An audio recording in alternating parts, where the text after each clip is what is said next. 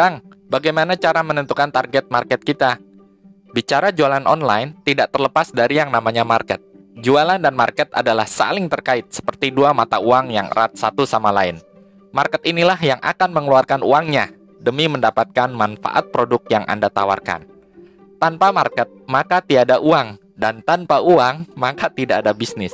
Oleh karena itu, memperoleh market termasuk hal yang sangat penting dalam bisnis. Market yang Anda miliki harus ribuan, bahkan harus lebih dari itu jika mau menembus target sejuta sehari. Sederhananya, semakin banyak yang menerima penawaran Anda, maka semakin tinggi tingkat closingnya. Jadi gini, kalau mau closing 100, maka yang ditawari ya harus lebih dari 100. Anda tidak bisa mengharapkan 100 closing dari prospek yang hanya 50 bahkan kurang.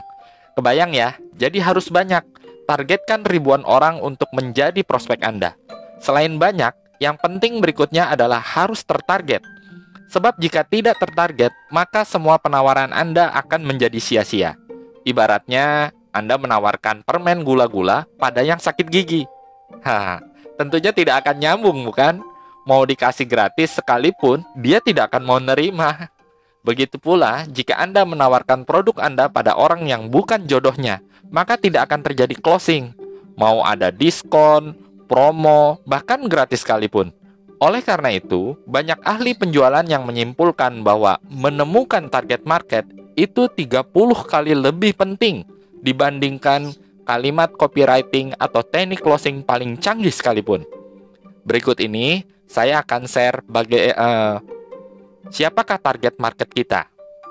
Oke, bagaimana menentukan target market kita? Nah, yang pertama dari gender. Oke, untuk gender kita bedakan menjadi dua, yaitu pria dan wanita.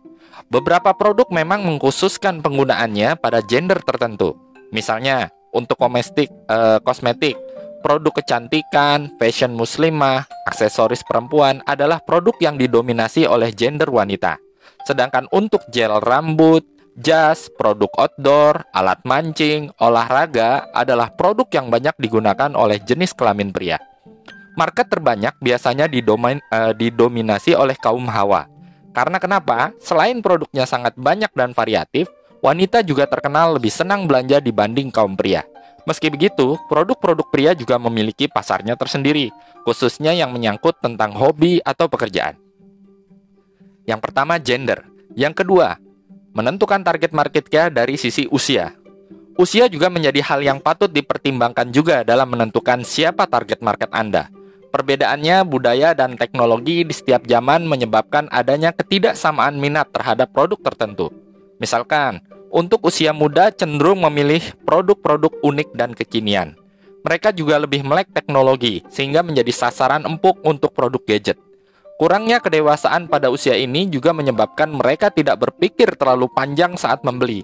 Selama mereka menyenanginya, mereka akan membelinya.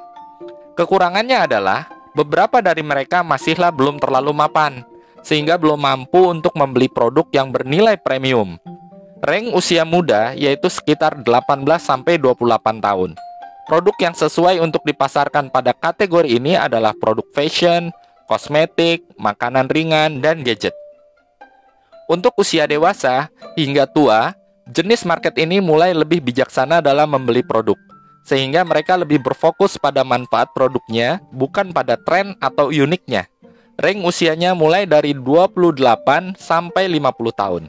Produk yang cocok untuk ditawarkan pada jenis market ini adalah properti, asuransi, kebutuhan sehari-hari, peralatan rumah tangga, dan herbal.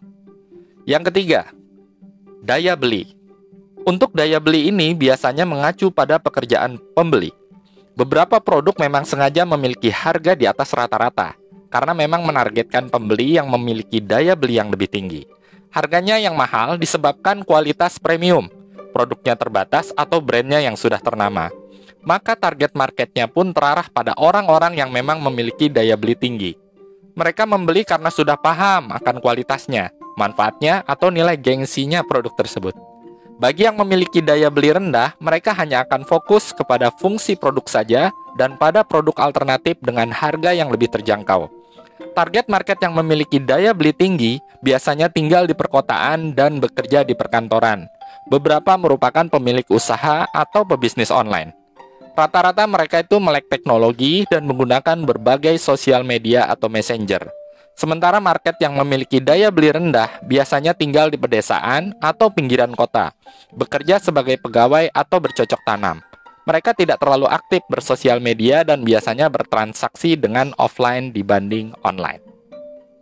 Status pernikahan, ini yang keempat. Status pernikahan termasuk hal yang patut dipertimbangkan juga dalam menentukan target market Anda.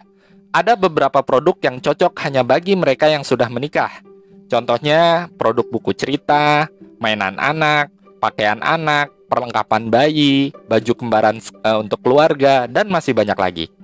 Ada juga produk-produk yang hanya cocok bagi mereka yang masih jomblo, yang siap menikah. Misalnya seperti souvenir pernikahan, percetakan undangan, catering khusus nikahan, paket travel bulan madu, dan lain-lain. Dan yang kelima, yang menen uh, untuk menentukan target market kita, kita lihat dari minat atau hobi. Target market ju uh, juga dapat Anda kelompokkan sesuai minat atau hobinya. Biasanya di online mereka akan tergabung dalam komunitas atau organisasi tertentu. Contoh mudahnya, Anda bisa menjual berbagai alat atau perlengkapan memancing pada komunitas memancing, menawarkan buku, e-course, seminar atau training pada komunitas pengusaha bisa juga gamis atau kerudung seragam pada sekumpulan ibu-ibu pengajian. Jika berhasil mengambil jenis market ini, Anda akan mendapat market yang cukup besar. Karena biasanya dalam organisasi atau komunitas sering saling merekomendasikan. Saran saya, Anda mulai sekarang join grup atau organisasi yang berkaitan dengan produk Anda. Setelah bergabung, perbanyaklah interaksi terlebih dahulu sebelum melakukan promosi. Demikian, kesimpulannya adalah untuk menentukan target market kita, yang pertama dilihat dari gender, yang kedua usia, yang ketiga daya beli, yang keempat status pernikahan, dan yang kelima minat atau hobi. Demikian disampaikan, sampai ketemu kembali.